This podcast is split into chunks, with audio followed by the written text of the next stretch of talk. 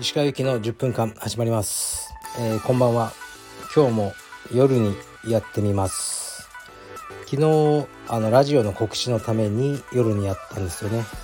早速今日朝起きたら偶然ラジオ聞いてたら石川くん出てきたよとかあのー、23名にそういうこと言われましたね。はいありがとうございます。そうでラジオも面白かったですね。また機会があれば出たいなと思いますし。すいません。この間テレビの収録があったんですよね。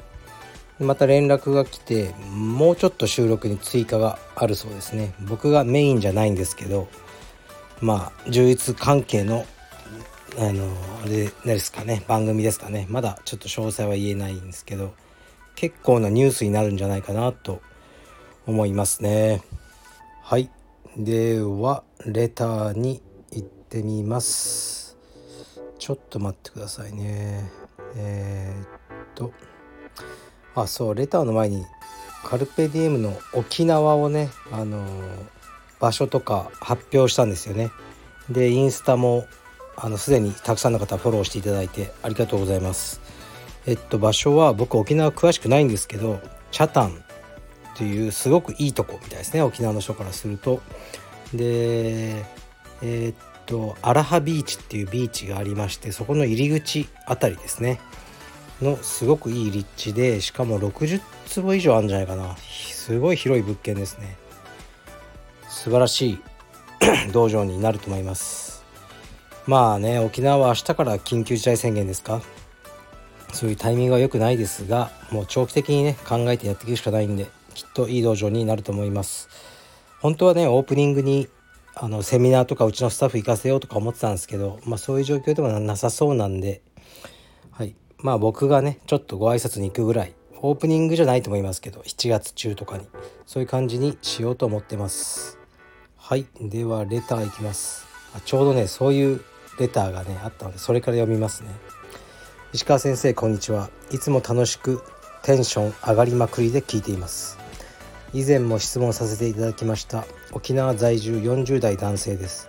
カルペディエムが沖縄にできるのを知ってどこにできるか楽しみに待ってました。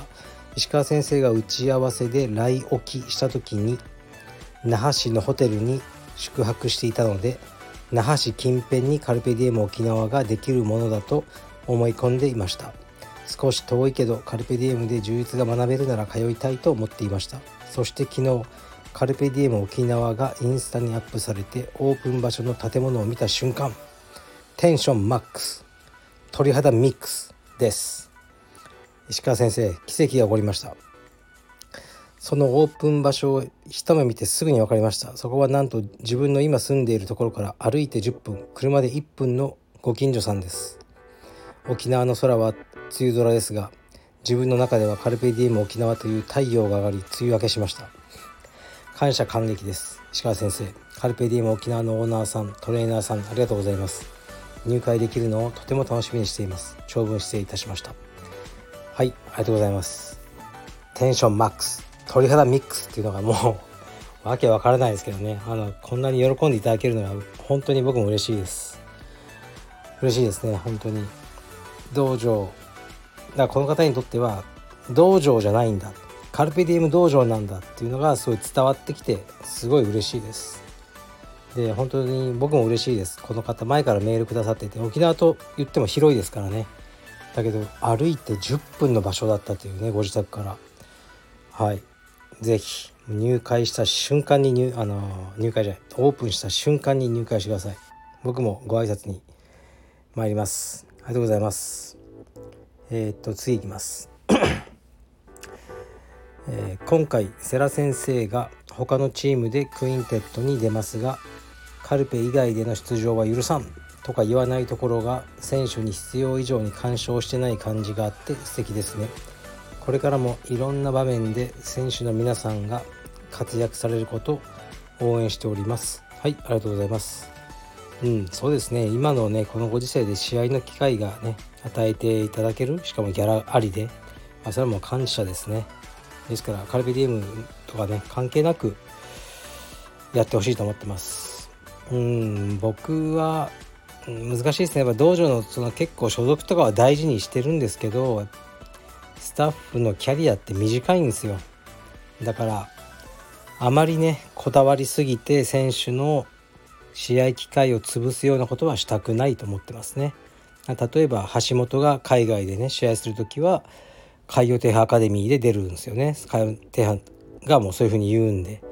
いやダメだよっていうのは簡単なんですけど。でまあほとんど先生は嫌だって言うと思うんですけど、ね、橋本が世界大会で優勝しても名前はカルベディムという名前は一切出ない。っていうね。何のために給料払ってんだとか思わなくもないんですよね。しかし、まあ、彼のキャリアも短いですし、ねまあ、橋本が、ね、どの所属名で勝とうともねみんなはカルペディウムの橋本って知ってると思うんでそれでいいと思ってます。はい。ね。もうこの細かいことは土下でもよかです。では次いきます。石川さんこんにちは。毎日聞いております。石川さんは道場経営は儲からない。いや誰かお金貸してください。発言をされることからもしかしてお金に困っているのかしら。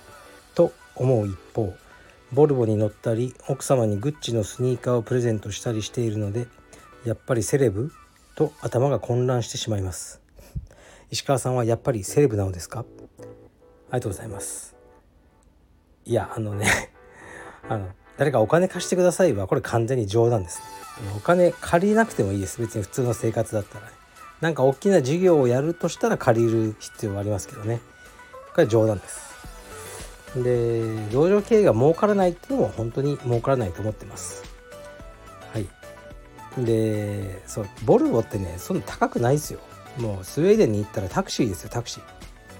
全然国産車にちょっと毛が生えたぐらいのもんであのー、全然ねそんな大した車じゃないです。でまあググッチのスニーカーは確かにねスニーカーとしては破格に高いですよね。8万5千円ぐらいするんで、まあ、でも、まあ、普段何も買ってあげてないしうちの奥様も、ね、頑張って子育てしてっていうのがあるのでだから僕もねそうそうあとねもうこういうのを買うことによって僕の買い物も何も言わせない効果があるんですよ。僕は結構ね服買ったり何か買ったりとか新しいカバンとか買ってねそれを家に最初に持って帰る日に結構ね気まずかったりするんですよ。気づくかなとかね「えそれ持ってた？前」と「うんうんこれね持ってたけどねちょっと使ってなかったんだよね」とかね 毎回そういうの。でもねしばらく大丈夫でしょ。う。もうグッチのスニーカーをねあげたので。そういう駆け引きです夫婦関係は。はい。そういうためにそういうために買ったわけじゃないですけどね。はい。でも本当ね僕の部屋とか家とかたまにインスタのストーリーで見えるでしょ。めっちゃもう庶民の部屋ですよ。みんながなんかね想像してるようなこうね広いリビングがあってそこにねなんかおしゃれなチェアとか違います。もうニトリですニトリ。でねもうもう雑然としたね家に暮らしてます。だから全然ねセレブじゃないですよ。はいじゃあもう一発いこうかな。えー、っとなんか夜夜の方がいいかもちょっと。いきます。これはちょっとね真剣なやつなんですよね。はい。えー、お疲れ様です。突然ですが悩みを相談させてください。僕は母子家庭で最近母親に彼氏ができたらしく微笑ましく思っていました。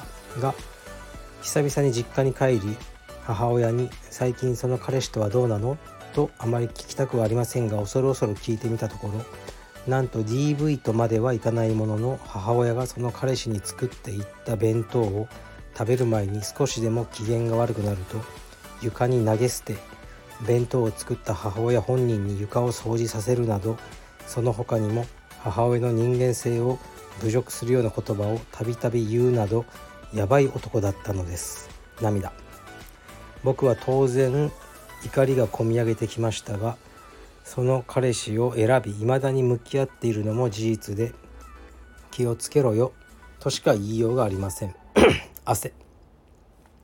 僕はこのまま見守るスタンスで良いのでしょうか。気持ち的にはチョークで落としたいところです。石川さんのご意見お聞かせください。文章は長くなりすみません。